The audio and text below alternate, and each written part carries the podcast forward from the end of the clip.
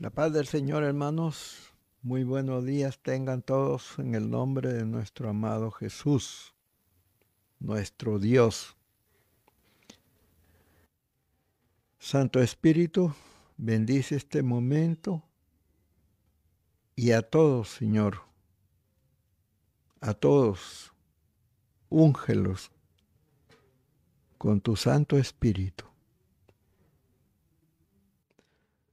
Hoy vamos a compartir un tema más, hermanitos, sobre la esposa, perdón, las bodas del Cordero. La Santa Escritura dice que el mencionar a la esposa de nuestro amado Jesús en la palabra es un símbolo, es una figura. El apóstol Pablo, San Pablo, dice, grande es este misterio, mas yo lo tengo referido a Cristo y a la iglesia. Efesios 5, 31, 32. El apóstol se refiere al matrimonio humano. Pero ahí nos aclara bien que hay una referencia a el matrimonio de Cristo con su iglesia. Bien, yo digo, el Señor no se va a casar con una ciudad. Digo esto por causa de las historias malignas que hay. Hay mucha gente que escribe sobre estas cosas y quieren endosarle al Señor Jesús que Él tiene hasta familia. Y eso realmente es cosa de risa. Está la reina de Saba, está María, hermana de Lázaro, y está Magdalena. Algunos dicen que es la misma María, hermana de Lázaro, pero otros opinan de distinta manera. Lo cierto es que hay algún misterio ahí no bien estudiado, por supuesto, y no se sabe con exactitud. Pero vamos a decirlo de esta manera, hermanitos. Es un numeroso grupo de personas creyentes en nuestro Dios Jehová de los ejércitos y en su Hijo, nuestro amado Jesús, quienes están estrechamente unidos y asociados en el propósito de la salvación del mundo por la fe en la obra redentora de nuestro amado Jesús. Todas estas personas han sido santificadas y perfeccionadas a través de los tiempos, a través de los siglos.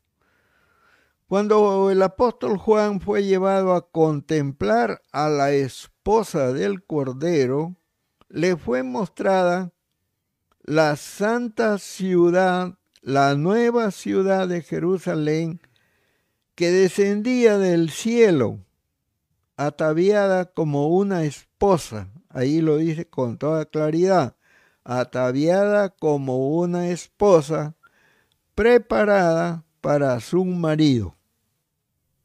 Apocalipsis 21, 2, 9.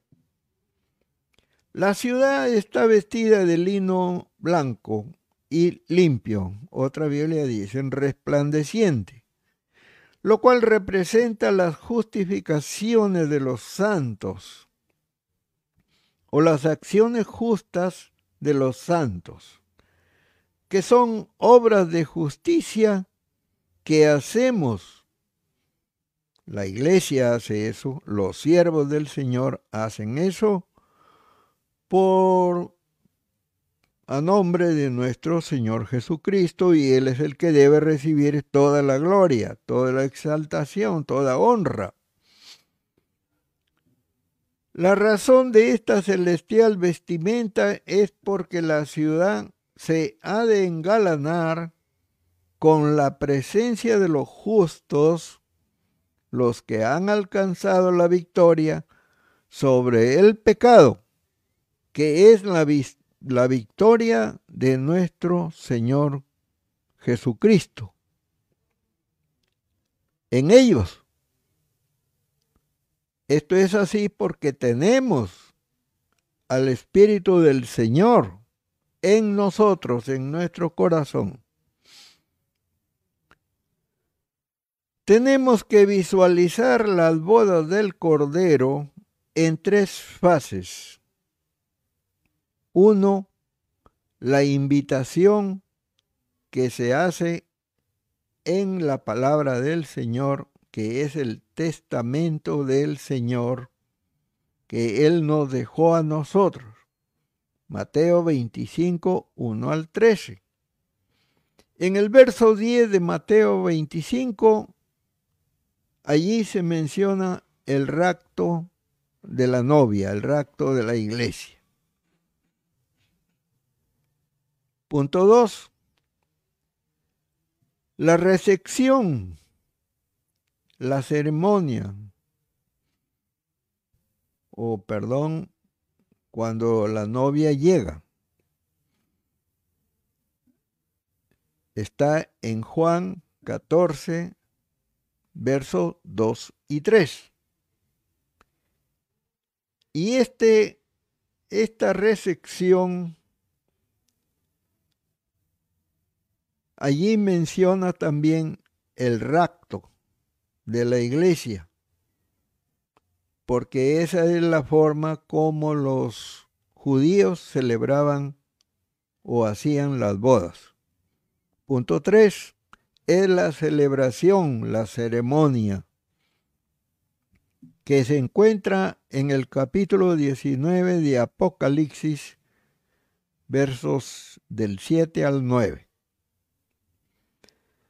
Así como las bodas que celebramos aquí en la tierra, la ceremonia de bodas está siendo preparada en el cielo.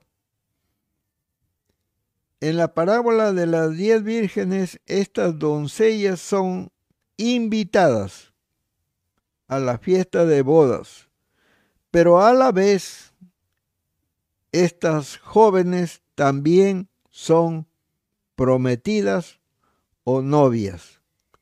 Ellas han tomado la decisión de ser novias. Pero a la, vez, estas novias todavía tienen que esperar que venga el novio.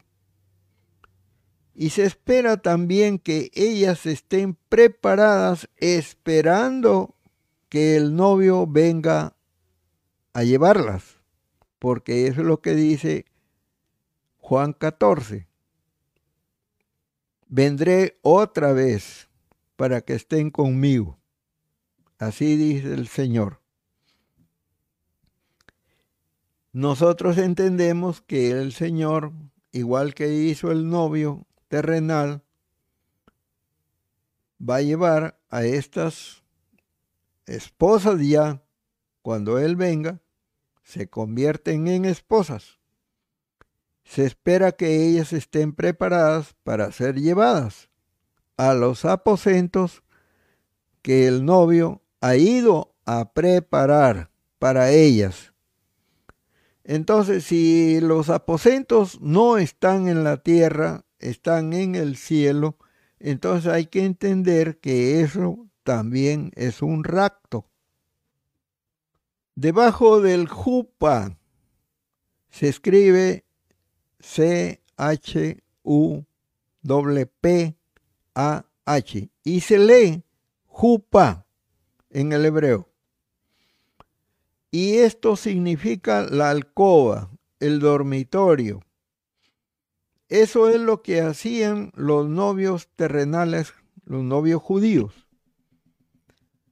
Un novio judío redactaba un contrato matrimonial que se llamaba ketuba, que significa consagrar, o también kadash, que significa poner aparte o separar. Ya, esto entonces es una consagración, un compromiso, una separación apartada ya la novia, ya nadie la puede solicitar, a menos que haya una renuncia. Vamos a ver qué hacía el novio.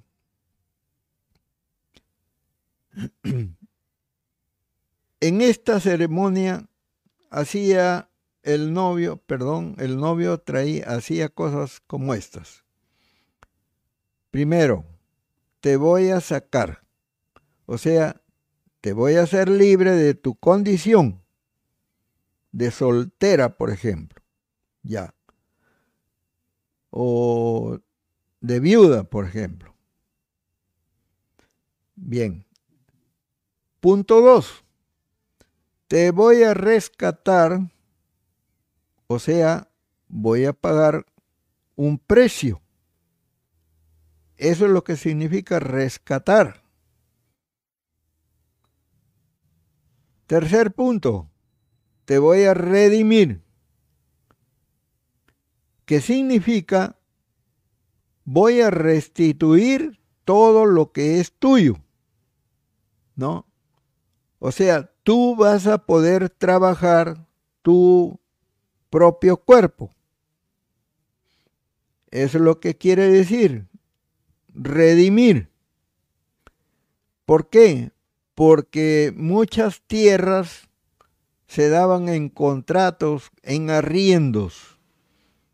En este caso, la restitución era devolverle a su antiguo poseedor ese terreno, ese cultivo. Y en cuarto lugar, te voy a traer hacia mí para que estés conmigo. Eso es lo que dijo el Señor. Es lo mismo que hace el Señor con su pueblo.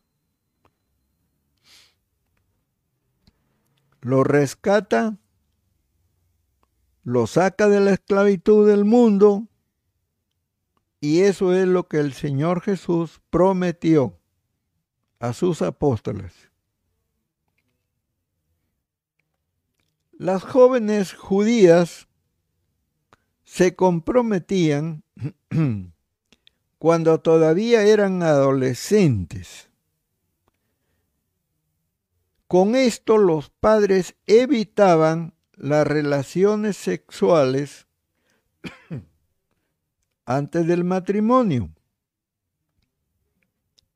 De esa manera, el pueblo judío fue por siglos el pueblo más moral de la tierra. Cuando los padres entendían que sus hijas tenían edad, entre comillas, para comprometerse, recibían ofertas de otros padres de jóvenes varones que estaban interesados en casarse con sus hijas.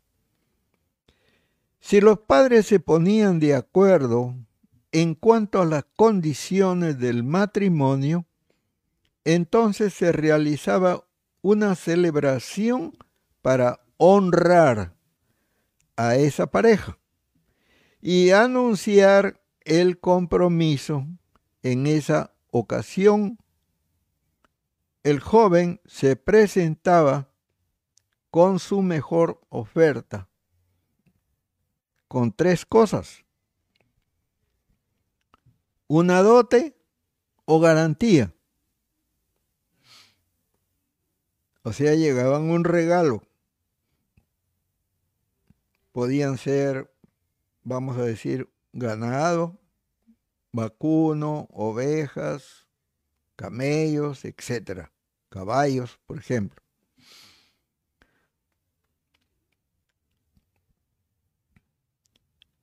Ya, el otro punto era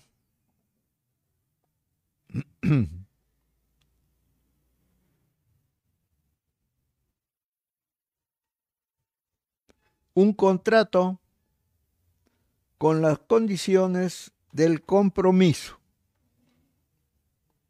O sea, ahí se especificaban, ¿no?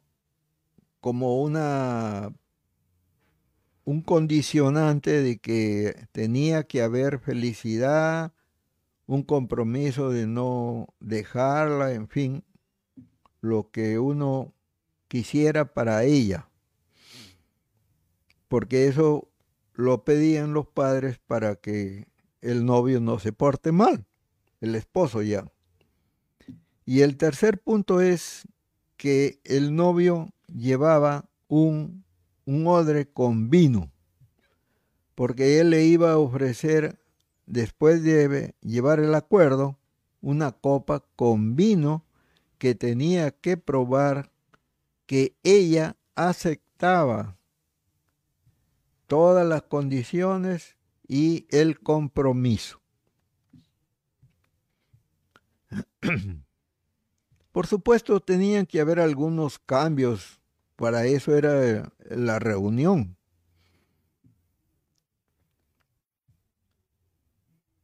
Nuestro Señor Jesucristo cumplió justamente con esas tres cosas.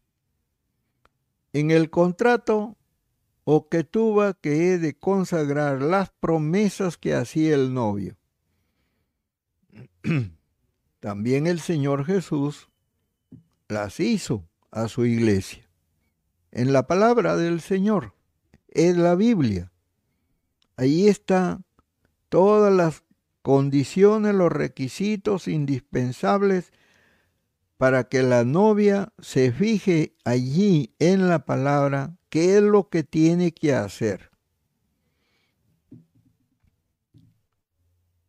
Acá se ve que todo el compromiso también es para la novia. O sea, eso es los requisitos que se necesitan para aceptación y que son sumamente indispensables para todos los creyentes. Bien, entonces te voy a rescatar, te voy a redimir, te voy a traer hacia mí, son las mismas promesas que el Señor le ha hecho a su pueblo.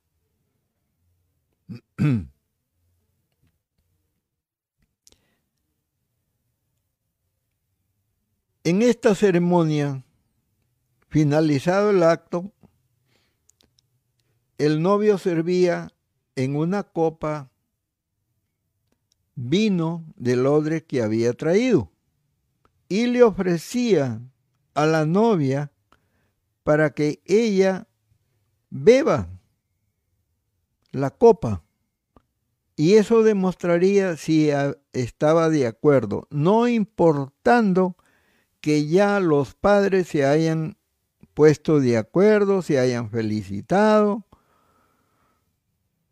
Más bien en este caso, si la novia no estaba obligada a aceptar lo que los padres habían aceptado y ella podía rechazar la copa que le ofrecía el novio repito, no importaba que ya hubiera habido acuerdo.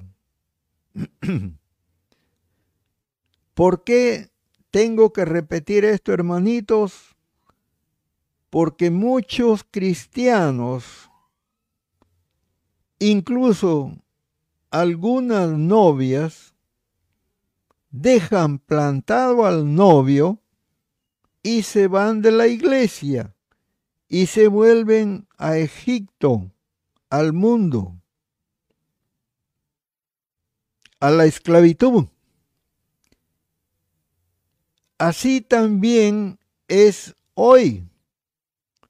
Algunos se niegan a atravesar el desierto. Paréntesis ahí para mostrar que ahora estamos en el desierto, pero no quieren atravesar el desierto para ir a la libertad, a la tierra prometida. Y así es hoy en día. Podemos rechazar la copa, la copa que bebemos nosotros como una aceptación es cuando hacemos la cena del Señor y tomamos la copa, el vino y comemos el pan. Los padres, los parientes y los amigos esperaban a fin de ver si la novia aceptaba, si bebía de la copa, entonces quería decir que aceptaba. si aceptaban, el joven tenía que hacer una declaración, igual que la que hizo el Señor Jesús. Si no aceptaba, no había ninguna declaración. O por lo menos en el caso del Señor, Él de todas maneras declara, en la casa de mi Padre muchas moradas hay. Si así no fuera, yo os lo hubiera dicho. Voy pues a preparar lugar para vosotros. Si me fuere y preparar el lugar, vendré otra vez y te tomaré, cuando se trata de toda la iglesia, dice, os tomaré a mí mismo, pero si trata de la novia, pues se dice a ella, ¿no? Te tomaré a mí mismo para que donde yo estoy, tú también estés. Por eso digo, esto es un rapto también. Ahora, hay mucha gente, muchos cristianos que no ponen este verso como rapto. Pero eso es exactamente lo que hace el Señor.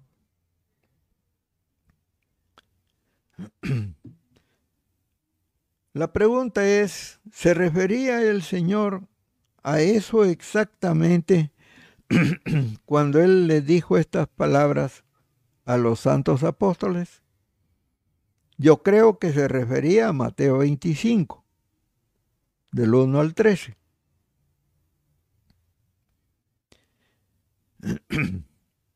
Allí Mateo 25 del 1 al 13 en el verso 10 realmente está escrito el rapto. A partir de esta ceremonia se podían considerar comprometidos. Y entonces se hacía tocar una trompeta para anunciar el compromiso. Por esto dejará el hombre a sus padres y se unirá a su mujer. Génesis 2.24. El matrimonio, hay que entender que esta, esta reunión era un compromiso, era noviazgo. Todavía no era esposa. ¿Por qué? Porque el novio tenía que llevar a la novia a la casa de su padre, para que allí, en el jupa, entonces se consagraba ya el matrimonio.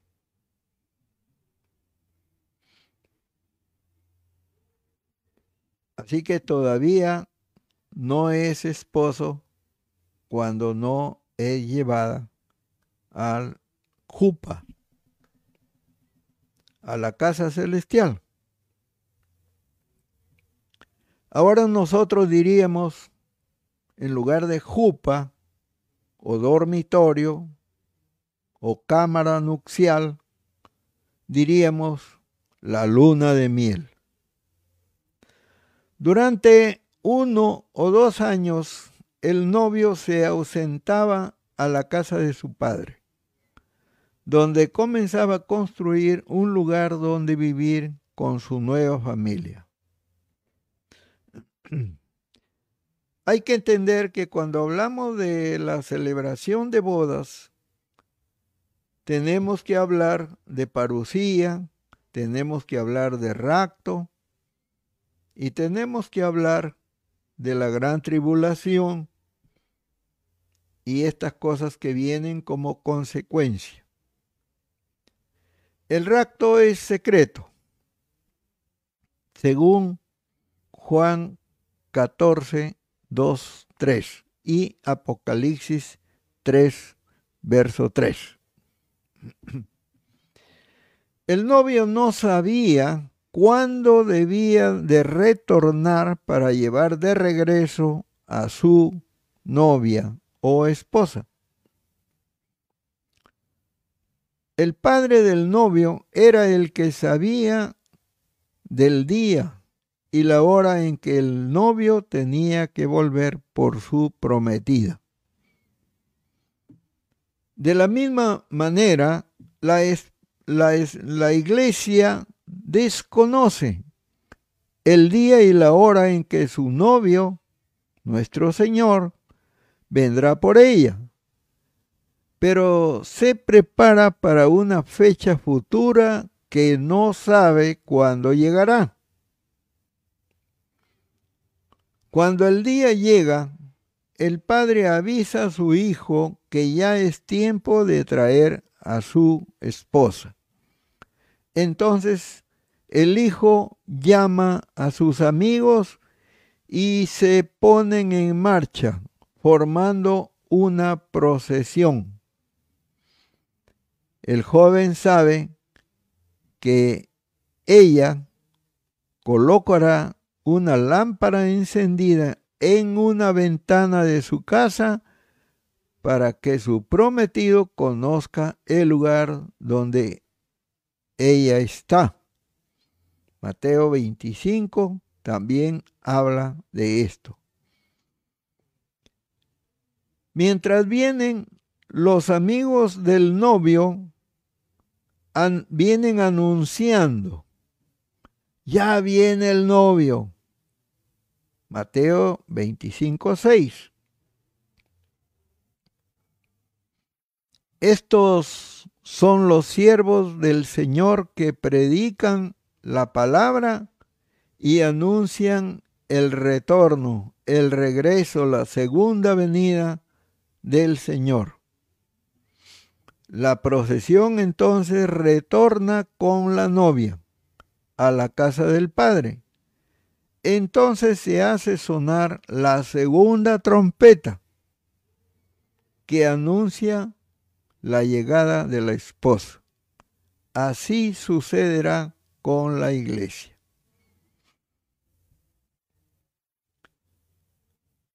Como parte de la profecía de los últimos tiempos que vivimos, estos pasajes anuncian este gran acontecimiento, las bodas del Cordero. Nuestro Señor nunca dijo cuándo sería el arrebatamiento de su novia, pero las señales se están cumpliendo en el mismo orden que declara la palabra de Dios. Mateo 24, 3 al 9 nos anuncia los acontecimientos actuales, los que están sucediendo ahora,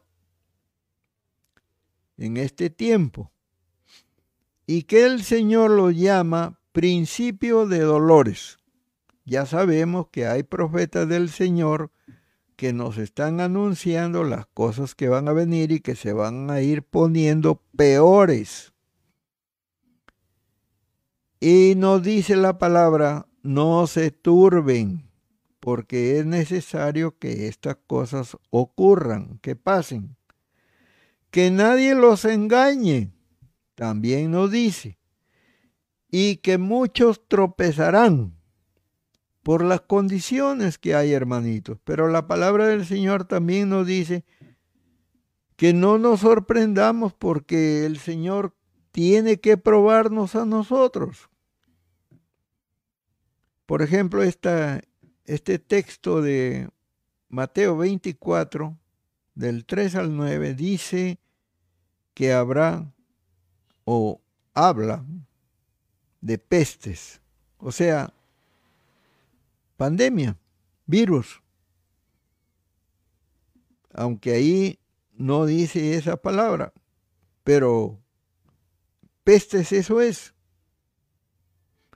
Y no solamente andan diciendo los hombres de ciencia incluso que estas cosas se pondrán peor. Punto aparte, hermanitos o paréntesis, les digo que el Señor nos ha dicho que retornaremos no por ahora, según lo ha dicho el presidente de acá del Perú,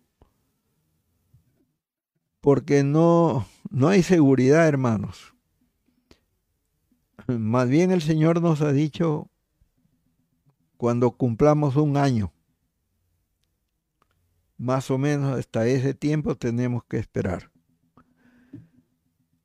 El instante mismo en que suene la trompeta, Cristo nuestro Señor usará su poder para llevarse a su prometida. Y les digo, hermanos, esta, este rapto no es la segunda venida del Señor. Esto todavía lo discuten muchos teólogos. Ya que la Biblia dice que nadie le verá, entonces hay que entender a qué se refiere eso. Y yo creo que algunos teólogos no no saben decidirse si poner que el rapto es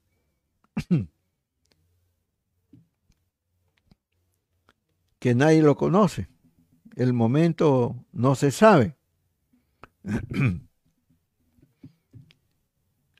También por lo que dice el Señor mismo, pues. El Padre es el que sabe el día y la hora. Desde ahí ya, entonces, podemos entender que nadie verá el rapto de la iglesia. Y porque es textual también. Y hay dos iglesias, hermanos, a las que se les dice eso. Ya lo vamos a ver.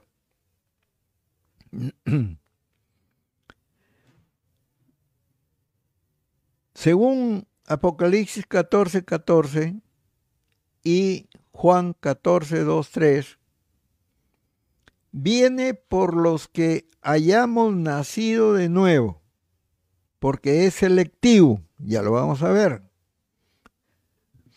En cambio, el otro rapto de primera de Tesalonicenses 2, ese no, no es selectivo.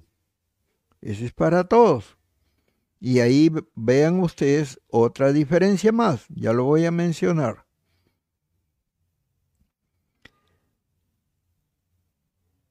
Y los que hayan nacido de nuevo, o sea que tengan testimonio de que tienen, tenemos el Espíritu Santo, porque sin Espíritu Santo no podemos ser considerados novia o prometida de Cristo. No vayan a creer que toda la iglesia es novia. No, tiene que haber compromiso, lo que a muchos nos ha faltado. Muchos de nosotros le hemos dado la espalda al Señor.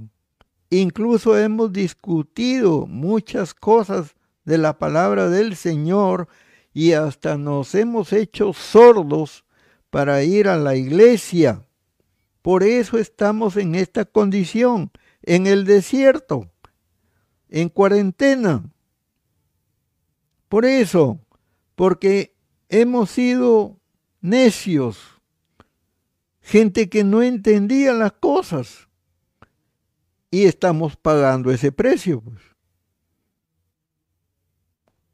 Como dicen uno, la culpa de, Juan la paga Pedro, la culpa de Pedro la paga Juan, bueno, cosas por el estilo.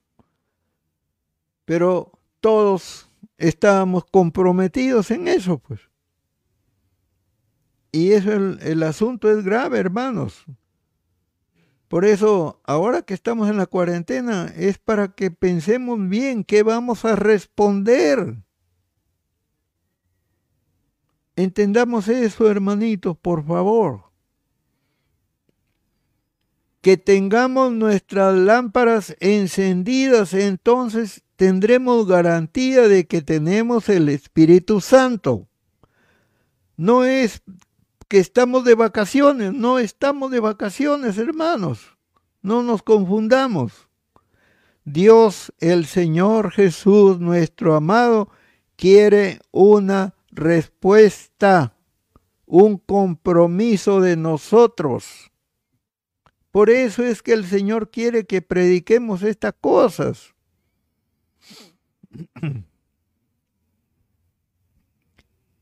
En este caso, digo que el Señor no necesita poner sus pies en la tierra para llevar a su novia. No, porque quiere una novia espiritual, pues.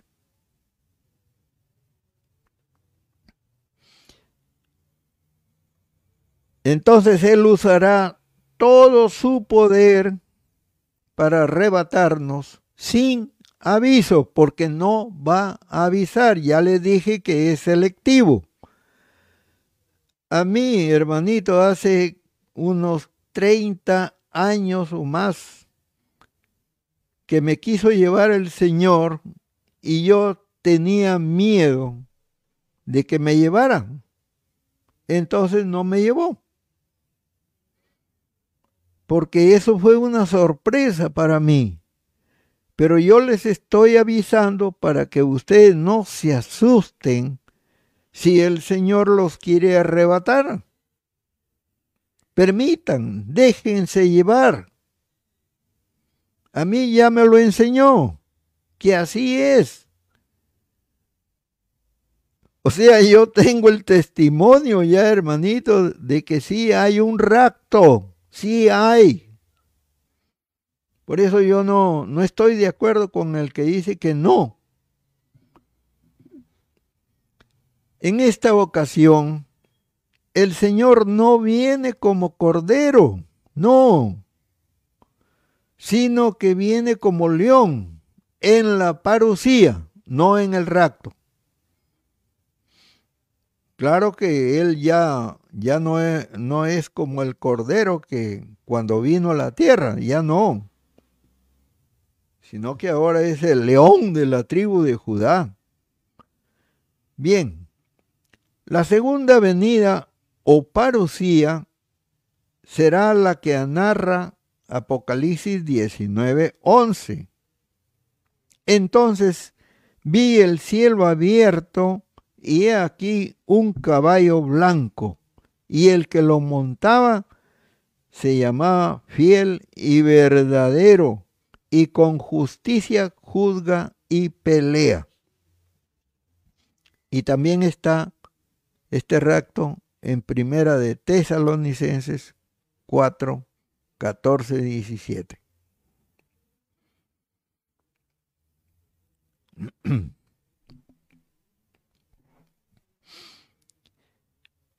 Bien, este texto bíblico de Apocalipsis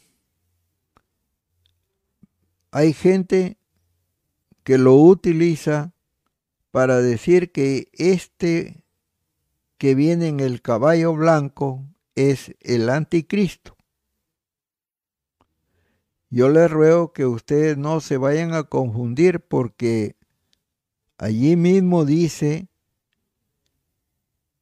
el que lo montaba se llamaba fiel y verdadero. Y ese nombre es para el Señor Jesús, no es para el anticristo. Y además dice, y con justicia, con justicia, repito, juzga y pelea. Bien. Primera de Tesalonicenses 4, 14, 17 dice, porque si creemos que Jesús murió y resucitó, así también traerá Dios con Jesús, estamos hablando de parusí, hermanos, a los que durmieron en él. Por lo cual os decimos esto en palabra del Señor, que nosotros que vivimos, que habremos quedado hasta la venida del Señor, aquí les pongo un paréntesis, hermanos, les explico que habrá personas que han estado en la iglesia en la gran tribulación. Puede ser que se hayan escondido ellos mismos, puede ser que el Señor les haya facilitado un escondite que también puede ser o que sencillamente no sé cómo explicarlo hermanos ellos permanecieron por la gracia del Señor pero hay que entender que Espíritu Santo no habrá acá no habrá iglesia mejor dicho ya lo voy a explicar también. Hay que entender, hermanos, así como pasó en el Génesis, que el Espíritu de Dios aleteaba sobre las aguas, así va a ocurrir cuando la iglesia ya no esté en la tierra. O sea, lo lleno del Espíritu Santo porque los que andaban jugando a la iglesia seguramente se quedarán. Bien, miren bien cuánto hay que examinar, hermanos. Esto no es fácil. Así también traerá Dios con Jesús a los que durmieron en él. Por lo cual os decimos en palabra del Señor que nosotros que vivimos, que habremos quedado hasta la venida del Señor, no precederemos a los que durmieron. Porque el Señor mismo, con voz de mando, con voz de arcángel y con trompeta de Dios, descenderá del cielo y los muertos en Cristo resucitarán primero. Luego nosotros, los que vivimos, los que hayamos quedado, seremos arrebatados juntamente con ellos, con los que habían muerto, y que ahora vienen con el Señor. Esto es sí, hermanos. En las nubes para recibir al Señor en el aire y así estaremos siempre con el Señor. Hay que entender que el Señor viene a quedarse acá en el milenio, para gobernar en el milenio con vara de hierro. Por eso les dije, ya, ya no viene como cordero, sino que viene como león de la tribu de Judá. el rapto y la boda. en cambio, en cambio de la parucía,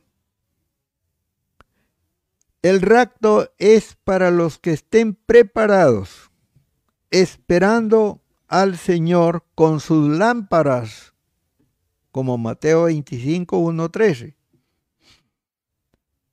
Es para los que tienen a Cristo en nuestros corazones, en sus corazones.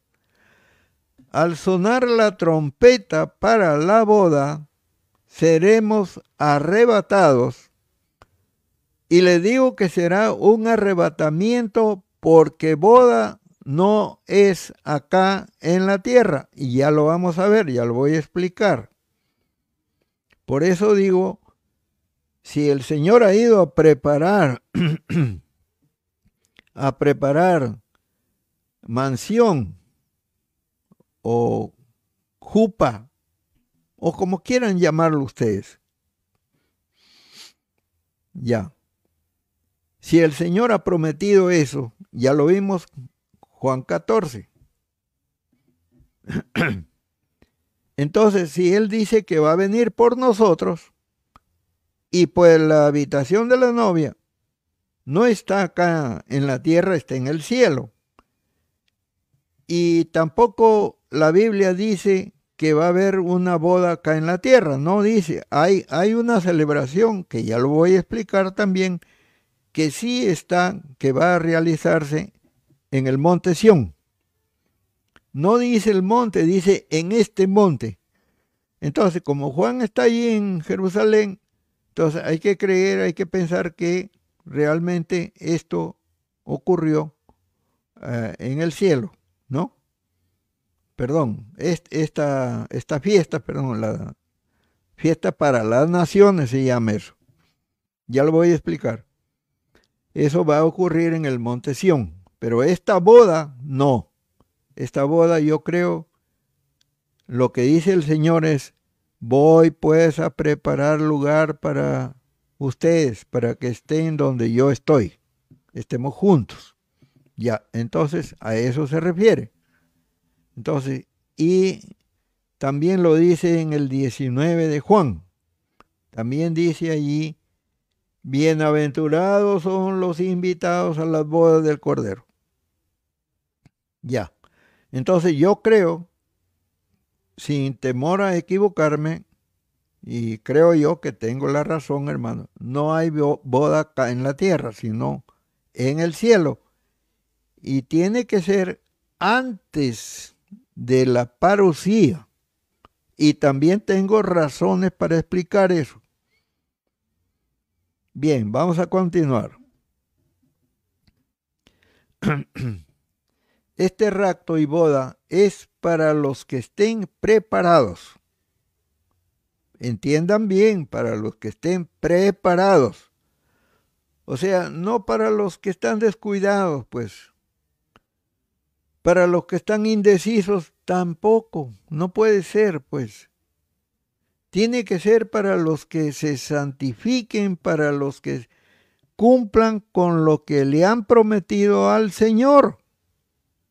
Así que si hay algo que corregir, hermanos, tenemos este tiempo justamente para corregir cualquier falla, cualquier error que hayamos cometido o que estemos cometiendo, para prepararnos para esta ocasión, cuando el Señor se lleve a los que están llenos del Espíritu. ¿Y por qué digo que los que están llenos del Espíritu sencillamente porque no va a haber Espíritu Santo acá en la tierra, hermanos. Es, lo que queda acá en la tierra es una flor apestosa, la flor cadáver. Así que hay que entender eso, hermanitos. Hay mucho que estudiar, hay mucho que aprender en la palabra y hay que frotarse los ojos y despertarse a la medianoche y comenzar a leer la palabra para entender esta cosa. Si no, no vamos a entender nunca, pues. Bien. Que tengamos a Cristo en nuestros corazones al sonar la trompeta. Cuando suene la trompeta, escuchen hermanitos, cuando suene la trompeta, cuando me quiso llevar el Señor a mí no me sonó ninguna trompeta, pues. Pero ahora sí, el Señor va a tocar trompeta y la novia tiene que irse, pues, a los aposentos. ¿A dónde se va a ir? Acá en la tierra no, no, no, pues, no es así. Bien, hasta el tercer cielo será arrebatada la iglesia. Esto no podrán verlo ni sentirlo los inconversos. No, porque es gente que no quiere venir a la iglesia, no quiere recibir el Espíritu Santo, quiere irse de fiesta. Esta gente quiere tener fiesta con el mundo. Y así no es la cosa, pues. Iglesia es iglesia, o sea, es novia, apartada, apartada, separada. Eso es lo que dice la palabra, consagrados. Pero si no hay compromiso, hermanos, ¿cómo quiere que lo rapte el Señor? Así que hay que dedicarle tiempo al Señor, pues. Bueno, solo los raptados, hermanos. Inconversos, no.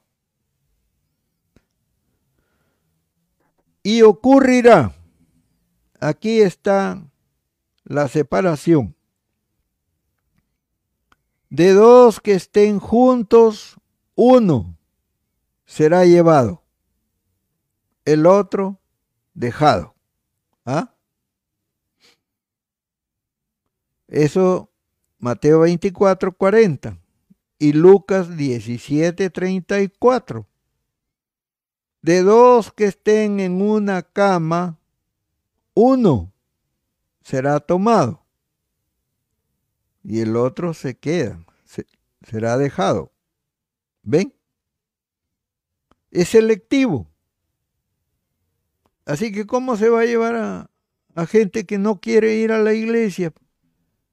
Que, buscan pretextos, vez tras vez buscan pretextos para no ir a la iglesia para irse de paseo, para irse a ver que, va a jugar el Perú con Bolivia y, etcétera.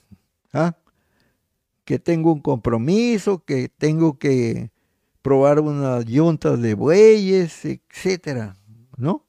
Montones de, disculpas.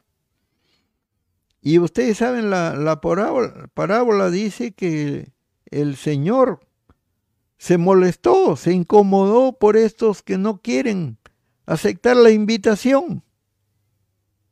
Y ahí vean en el 25, hermanitos, hay cinco novias a las que le cierran la puerta, hermanos. Así que entendamos, hermanitos, y haya una decisión ahora que hay tiempo, esto es lo que el Señor quiere que digamos. ¿ah? Ahora.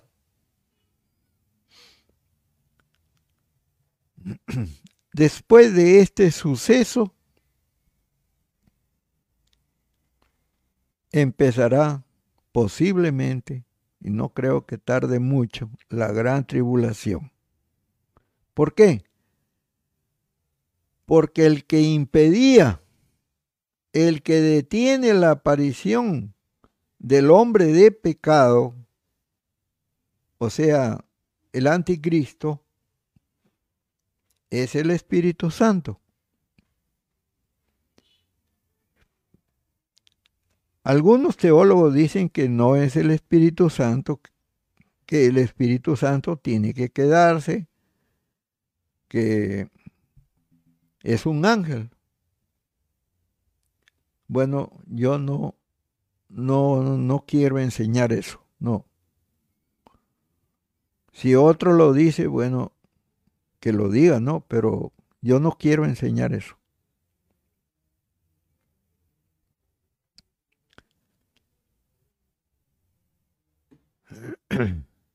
El Espíritu Santo dejará a las novias insensatas. y a los que han rechazado el amor de la verdad, que esa es la otra condición, hermano. Rechazan el Evangelio. ¿Para qué hacen eso? ¿Para qué hacemos eso? No tenemos por qué hacer eso, despreciar la Biblia. No, hermanos. Hay condenación en eso. El Evangelio que los podía salvar. Y la flor. ¿Cuál es la flor? La iglesia de nuestro Señor. Porque cuando oramos, cuando cantamos, entonces ese perfume, ese incienso, sube al cielo. ¿Ah? Ya no quiere el Señor que le, que le quemen incienso, ya no. Que le canten, que lo alaben, que le oren. Eso es lo que quiere el Señor, el Señor Jesús. Eso es lo que pide Él. Que nos acerquemos a Él, que nos unamos a Él, hermanos. Pero ahora ya se va el Espíritu Santo, ya no hay perfume. Ya no, la tierra se vuelve un caos. ¿Qué es lo que están haciendo la, la élite esa? Que no hay ninguna élite, hermano, todos son hombres igual que nosotros. Que, que tienen dinero, ya pues que tengan pues, pero eso no los va a salvar. No importa que tengan millones de millones, no importa eso, que tengan todo el oro de la tierra. El anticristo va a hacer eso, va a retener el oro. Ya pues si no vamos a estar acá, hermanos. Tenemos que pedir al Señor, llévanos, Señor, contigo, llévame, llévame, Señor, no me dejes, porque acá esta tierra ya apesta. La tierra otra vez, hermanos, como en el Génesis, volverá a quedar en tinieblas. El Espíritu Santo estará otra vez aleteando. Lean Génesis 1, del 1 al 2.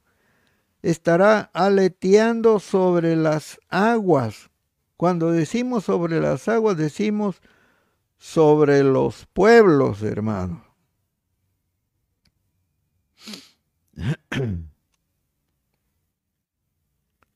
La noche o la gran tribulación. Así le llama la Biblia a la gran tribulación, la noche. ¿La noche de qué? De los demonios porque ahí van a estar sueltos los demonios su jefe va a estar gobernando la tierra por medio del hijo de Satán. Así que será muy difícil vivir aquí en esa tierra en ese momento, hermanitos. Por eso, oremos para que el Señor nos considere dignos de irnos con Él. Eso está, me viene a la mente en Lucas 21, 36. No creo que me equivoque. Tenemos que pedirle al Señor, Señor, ya no queremos estar aquí, porque esta tierra está fea, horrible, ya no se puede vivir. Tal vez otro día hable sobre las cochinadas, las cosas horribles que está haciendo esta gente que se llama élite, que la verdad es que no es ninguna élite, no, por lo menos no son sanos. Bueno, el hombre de pecado entonces surgirá para gobernar al mundo. Segunda de Tesalonicenses capítulo 2 del 7 al 12. Y con esto termina el periodo de gracia y empieza el tiempo de angustia para Jacob, para todos los que se quedaron en la tierra, para ser gobernados por el anticristo, el hijo de Satán. El que esté destinado a la cárcel, irá a la cárcel. El que esté destinado a la espada, a espada morirá. Apocalipsis 13, verso 10. Buscarán la palabra y no la hallarán. Amós 8, verso 12. Me invocarán y no responderé. Proverbios 1, 28. Miren cuántas cosas nos dice el Señor para que nos, nos estemos convencidos de que esto es real. Y así va a acontecer. ¿Queremos oír la palabra de Dios? Nadie va a predicar, hermanos, porque el anticristo recuperará todas las Biblias. Nadie predicará. Ahora mismo están diciendo ya algunos que se la quieren dar de anticristo. Ya son anticristos. Quieren prohibir. Quieren quemar las Biblias. Ahora, no sé qué más, hermanitos. En Rusia, en la China, hay persecución, hermanos. En otros pueblos, hermanitos, los matan a los creyentes. Y la palabra dice eso también con respecto a nosotros. Por eso, no se vayan. No vayan a molestarse, incomodarse con las pruebas en que nos pone el Señor. No lo hagan. Él dice que es necesario. Y hay que probar, pues, que somos de Él.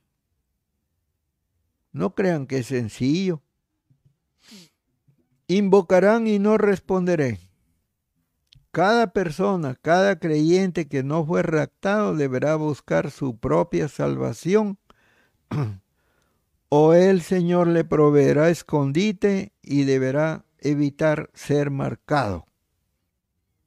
A toda costa, hermanitos, no recuerden lo que Sulamita le decía a su novio, a su esposo, Salomón. Ponme como un sello sobre tu corazón, como una marca sobre tu brazo. Y eso es lo que hace, lo que va a hacer este Señor. Deben evitar, debemos evitar si estamos acá, ser marcados con el sello de la bestia. Por eso les digo, hay que orar para que el Señor nos tenga en cuenta que le pedimos eso. No, Señor, no me dejes aquí. Además de que ese Señor que va a gobernar la tierra es el mismo diablo. Los que seamos arrebatados estaremos presentes en las bodas del Cordero con todos los salvados de todos los tiempos, mientras que en la tierra habrá confusión, hermanos. Habrá persecución. Es una noche negra. Cuando un varón judío pedía la mano de su novia, la tradición indicaba que el novio que el novio debía llegar a la casa de familia de la novia y la pedía al padre de la joven. En algunos casos, los padres acompañaban al novio para solicitarla, o sea, como garantía. En ese mismo acto entregaba unas arras o garantía, una dote, que servía de compromiso para que la joven no se casara con otro. Así el varón regresaría para llevar a su prometida, cuando hubiese terminado de preparar lugar, conforme a Juan 14, 2, 3. Es decir, cuando terminara de construir su propia casa o jupa. En nuestro caso, nuestra garantía es el Espíritu Santo. Segunda de Corintios 1, 21 y 22.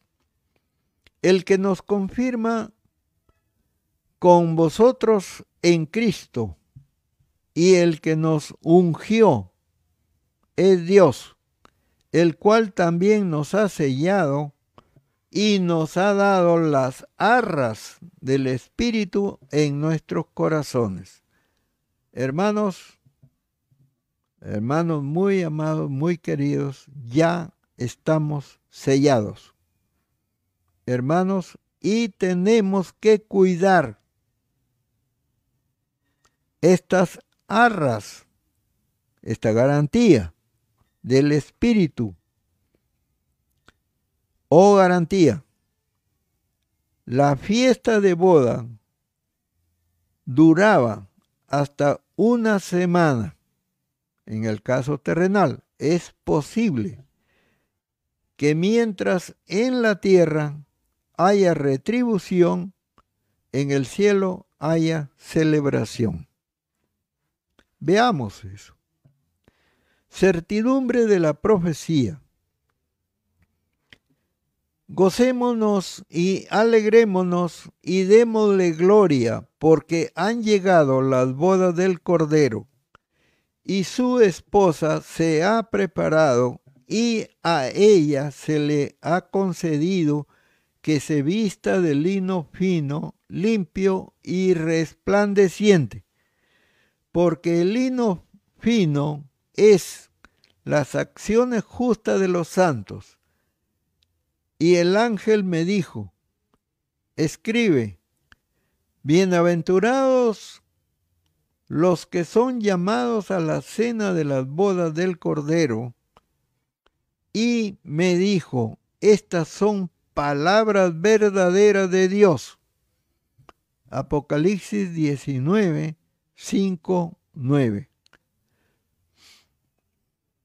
Notamos aquí que el ángel declara como palabra verdadera de Dios la bienaventuranza de los llamados a la cena de las bodas del Cordero. Pero en los versos 11 al 21 habla del regreso en gloria del Rey de Reyes y Señor de Señores. Como les dije, es posible, ¿no? Que ya mientras hay boda en el cielo, en la tierra, haya llanto, dolor, sufrimiento. Acá en, esta, en estos versos de Apocalipsis del 19, sí, aquí quiere decir que este, este, este final del 19 habla del fin del, del primero del rey de reyes. Y luego está la bestia que retorna de los mil años de gobierno de Cristo, los cuales son echados vivos en el lago que arde con fuego y azufre. También explica el fin de todos los que recibieron la marca de la bestia durante la gran tribulación. Podría haber bodas sin la presencia de la iglesia? La respuesta es un no rotundo, hermanos. No puede haber bodas sin la presencia de la iglesia. Pero, repito, de los que están llenos del Espíritu Santo. El regreso del Rey de Reyes será antes o después de las bodas del Cordero. Yo tengo razones para creer que la parucía será después de las bodas, porque el Señor le dijo esto a los judíos. Ustedes sean como el siervo que espera a que su Señor regrese de las bodas. Lucas 12, 36. Ven hermanos, estas estas personas no este pueblo, mejor dicho, no van a estar en las bodas. ¿Por qué? Porque el pueblo judío, a excepción de algunos judíos, no creyeron que nuestro Señor Jesucristo era su Mesías, su ungido, y por eso lo crucificaron. Ahora, Sardis, la iglesia muerta, y Filadelfia, la iglesia fiel, en el capítulo 3 de Apocalipsis, reciben la promesa del rapto. ¿Se imaginan ustedes, hermanos, una iglesia muerta que el Señor quiere que se levante? que responda, que haga algo y que reviven esas obras que están muertas para que puedan ser raptados. Y a ellos se lo dice el Señor. 3.3 está ahí este, esta palabra del Señor. Apocalipsis 3.3 y Apocalipsis 3.10. La iglesia fiel. La iglesia que tiene poco poder, dice el Señor, pero que son hermanos. La fiel. El varón perfecto, el Hijo de Dios, dejará de lado su propia promesa y no regresará por su esposa la iglesia. No es así. ¿Por qué? Porque nuestro Señor, nuestro Dios es fiel. Él no miente. Él no es hombre. Y Él vendrá. Y hará exactamente lo mismo que cualquier joven judío. Por eso les digo que cuando el Señor les dijo, voy a preparar lugar para que ustedes estén conmigo, ¿ya? Y dijo que él volvería. Entonces, repito, si la vivienda que ha ido a preparar el Señor no está en la tierra, entonces tiene que llevarnos, pues, tiene que haber rapto. Más claro, ni el agua, hermano. Más claro, no hay otra palabra. Tiene que ser de ese modo. Así que, por favor, dejémonos ya de tanta mundanalidad. Ya no, ya no es tiempo para eso. Así que Él vendrá por su prometida. Él ya está comprometido con muchos. Ya, así que Él va a cumplir. Fácil, sencillo. Pero lo hará como ladrón o sea, nadie se va a dar cuenta, pues. Apocalipsis 3:3. Cuando el Padre, cuando el Padre le diga, Hijo, ya es tiempo de que vayas a ver a tu esposa, él entonces la raptará. Así como ha raptado a otros, Así lo hará el Señor, hermanos. Para Dios no hay ningún problema. Él lo puede hacer. Y allí en el 25 de Mateo, el verso 10, ahí dice que le cierra la puerta a unas novias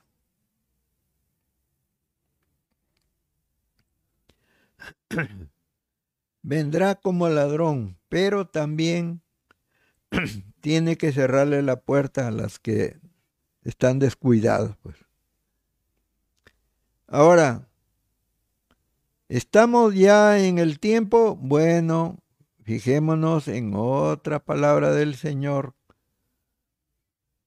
En Mateo 24, 32. Si no me equivoco, hermanitos.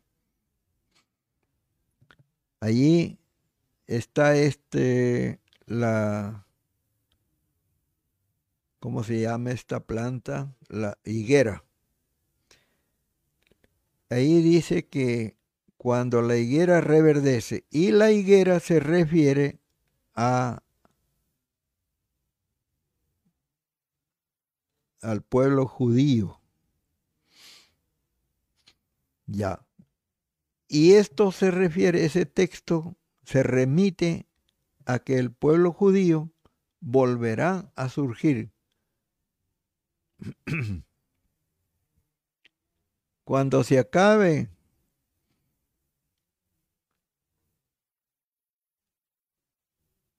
el hecho de que Israel no tenía poder mientras estaba dispersado, disperso por todas las naciones del mundo. Entonces ahora ese poder le es restaurado. Y eso es 1948, el 14 de mayo. Ya. Las Naciones Unidas declaran que ese territorio donde está hoy este pueblo del Señor, sus elegidos, ya se van a, a volver para ser restaurados. Nuestro hermano Car incluso también ha sido llevado para allá con su familia. Entonces de ahí contamos 70 años y es 2018, que ya pasó. Le agregamos 10 años para el 82, para perdón, 81, 82. Ya. Entonces, 28, perdón. Entonces, falta poco, faltan nueve años, ocho años. Ya. Si agregamos 120, nos, nos tiene que dar 40 años más. Pero Nadie sabe el día y la hora, hermanos. Ese es otro, otro punto más. Y además, hermanito, lo que viene es feo, atroz. Y no queremos estar acá, pues. No queremos. Además, esas cosas del diablo, hermanos, que van a venir.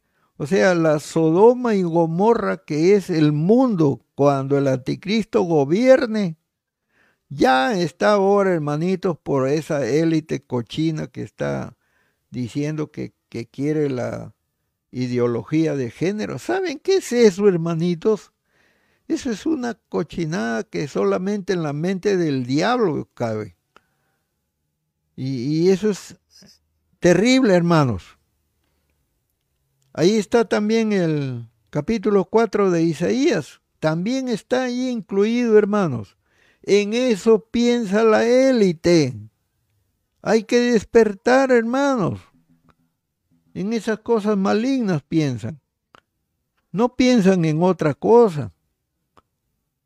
Y les repito, hermanos, que hasta los presidentes de muchas naciones están metidos en eso. Y a ellos no les importa quién muere y quién vive, no les interesa. Mientras más muertos hayan, mucho mejor porque eso es lo que están haciendo. Nadie debe llevarse a engaño. Nadie. Mucho más los que leen la Biblia, los que leemos Biblia.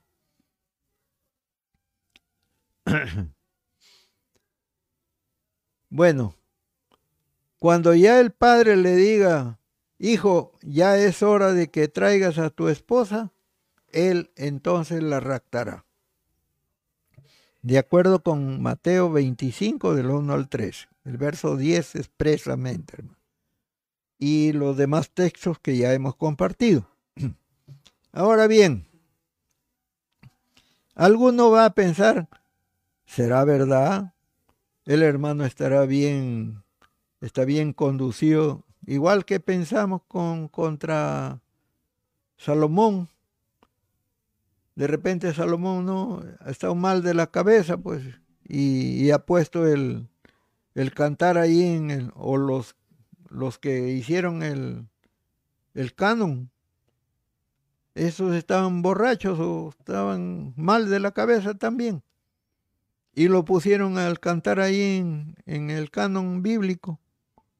Y ahora dicen que el, el cantar también hay que, hay que predicarlo y no es así. Así también me pueden decir que yo estoy utilizando mal la traducción bíblica o que he arreglado la semántica. También pueden decir. Pero hermanos, esto me lo dio el Señor cuando yo era joven. Pero la Biblia declara que el regreso del Señor será después de las bodas. Y por lógica, no habrá boda sin la presencia de la iglesia. Pero otra vez repito, la presencia de los que están llenos del Espíritu Santo. Y que sea amén. El arrebatamiento, hermanos, es un hecho y no debemos permitir que voces extrañas nos hagan creer que el Apocalipsis es falso o que es incorrecto. Y eso sería ir contra el Espíritu Santo. Y Dios tendría que quitarnos nuestra parte por no creer lo que dice su Santo Espíritu. ¿O acaso no fue el Espíritu Santo quien inspiró la Escritura? Lo que se tiene que entender es que el rapto es para los que están esperando a su Señor. Ellos son frutos maduros, son fieles, son santos, apartados para Él, igual que la novia. ¿Ah? La novia judía, apartada, ya para que no vaya a pensar en otro novio. ¿Ah? Más bien, hermanos, preguntémonos, ¿estamos listos nosotros?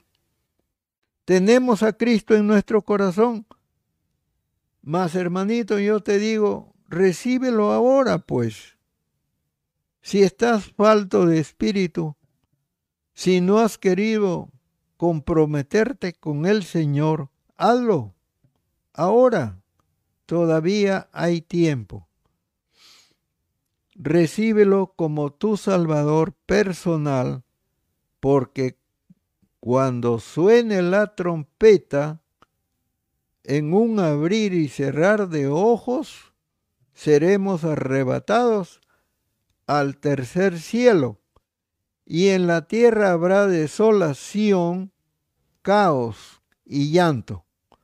Satanás se está preparando para decirle al mundo que fueron los extraterrestres, los ovnis, quienes se llevaron a los creyentes. ¿Por qué crees que la televisión está invadida de demonios y de muertos vivientes? Mejor no veas eso, pues. Es para que te veas, te vayas acostumbrando a sus demonios y para que pienses y creas que ellos son tus verdaderos amigos. ¿Y por qué hay tanta pornografía, tantas lesbianas, tantos pedófilos y homosexuales? Es porque el mundo ya es una Sodoma y Gomorra y su juicio está cerca ya viene. Mientras en la tierra hay angustia de las gentes, la iglesia de Cristo, la esposa del Cordero, estará presente en el cielo, celebrando las bodas del Cordero, ausentes en el cuerpo, presentes al Señor. porque la carne y la sangre no pueden heredar el reino de Dios. Primera de Corintios 15:50. Este es otro misterio que tengo que aclarar, pero ahora no. Y si una persona se rehúsa a aceptar a Cristo como su Salvador personal y se niega a recibirlo en su corazón por la excusa que sea, al morir es enviado en el mismo momento al sufrimiento eterno. Juan 3:18. Yo creo que todos los que han muerto en el Señor están vivos, como está vivo Moisés, para Dios, y estarán en las bodas porque recibieron a Cristo en su corazón y pusieron su fe en el Cordero de Dios. Al fallecer, fueron tomados y llevados a la presencia del Señor. Hechos 16:31. Moisés y Elías, y con seguridad nosotros tendremos que esperar juntamente con ellos hasta la venida del Señor para recibir todos la restauración y regeneración de nuestros cuerpos, porque no podemos adelantarnos a ellos. Primera de Tesalonicenses 4, 16, 17 y Primera de Corintios 15, 58. Si la resurrección se efectúa junto con el rapto, entonces también todos tendríamos que ser revestidos de inmortalidad en un abrir y cerrar de ojos. Y en ese mismo momento, pero me inclino por creer que Primera de Tesalonicenses 4:17 es para la segunda venida, no es el rapto de la iglesia. La segunda venida del Señor revestido de gloria, junto con todos los santos y con todos los resucitados de todos los siglos, y regenerados y revestidos de inmortalidad en una nueva manifestación gloriosa de su potencia y elevándose a las nubes para darle la bienvenida a tomar posesión de su gobierno milenial. Este es el día en que no habrá luz clara ni oscura. No es día ni noche, pero al caer la tarde habrá luz Zacarías 14, 6 y 7. El rapto entonces debe ser el primero y es secreto. Vengo como ladrón. Y la segunda venida es otro acto, otro día. Es cuando todo ojo lo verá. Apocalipsis 1, 7. Y así nadie será confundido el tiempo de angustia. Comenzará con un supuesto tratado de paz que deberá durar siete años, pero a mitad de este tiempo, es decir, a los tres años y medio, el anticristo romperá el pacto y se volverá a traición contra Israel al romperse el pacto de paz. Comenzará la gran tribulación que durará otros tres años y medio. Al final de estos siete terribles años vendrá Armagedón, es decir, la gran batalla del valle de Megido. Armagedón o Armagedón, que significa montaña de Megido, donde el Señor traerá retribución contra todos los que destruyen la tierra. Exacto, contra todos los que destruyen la tierra. y él pisa el lagar de la ira de Dios, la casa de Israel durante siete meses estará enterrando muertos y quemando armas de guerra. Ezequiel 39, del 12 al 14.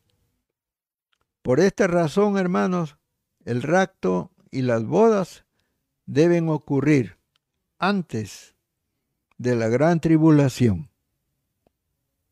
Amén. El Señor ya me mostró esto cuando era joven, hermano. Que tengan paz, que el Señor lo guarde. Quiero compartirles un poquito, un par de versos que tengo para comunicarles a todos los que están adoloridos, enfermos, quieren un milagro.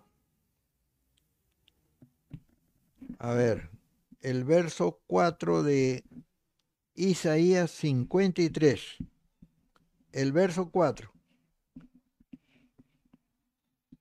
Ciertamente llevó él nuestras enfermedades y sufrió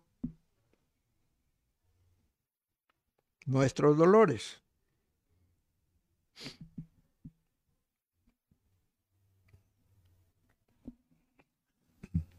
Y el otro es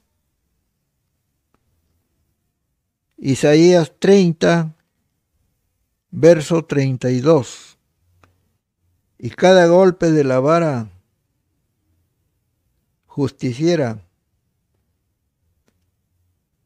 ese, ese dice el Señor que es con panderos, con danzas. Y eso quiero, hermanitos, que ustedes canten. Esos dos versos, denle la música que ustedes, el tono que ustedes quieran. Ya, pero de preferencia que sea, bueno, inventen ustedes y canten eso si ustedes están mal. Canten eso. Ya, cantémoslo así, hermanitos. Porque la palabra del Señor dice que hay que golpearlo con pandero y con danza al diablo cuando éste venga contra nosotros. Así que peguémosle con canciones del Señor, con alabanza, en lugar de pasar 30 años pidiendo la sanidad. ¿Ya? Así, cantemos esos versos, hermanitos, y nos vamos a sentir bien. Vamos a estar bien. Hagámoslo así, hermanitos, y alegrémonos y alabemos al Señor con esos versos con todo el capítulo si quieren. Cualquier capítulo de la palabra del Señor, que lo hagan ustedes una alabanza, especialmente los salmos. Háganlo así, hagámoslo así. Y entonces vamos a ser sanos, limpios, porque al diablo a él no le gusta que alabemos al Señor. Por eso a muchos nos ha dejado en nuestras casas mientras los demás cantaban. ¿Ah? Así que hagamos así, hermanos, y vamos a ser sanos. Alegrémonos en el Señor. Exaltémosle. Porque tú, Señor, llevaste nuestras cargas, nuestros dolores, nuestras enfermedades. Tú ya pagaste el precio y démosle un tono de canto, cualquier tono, hermanos, y seamos limpios, seamos sanos. Padre Santísimo, te ruego por tus misericordias, bendice a cada uno de tus hijitos. Yo quiero que ellos sean limpios, Padre, que sean sanos. Ahora, y si tú estás conmigo, Padre, entonces sánalos, porque tú quieres sanarnos, tú quieres limpiarnos. Padre, que así sea, porque yo me gozo en que tú sanes a tus hijos, a tu pueblo, Padre. y que los escuches cuando te clamen. En el nombre de Jesús, sean limpios, hermanitos, sean sanos, sean restaurados en el nombre de nuestro amado Jesús, para gloria y honra de nuestro Dios. Que tengan paz, hermanitos, que el Señor los bendiga con grandeza. Amén. Amén.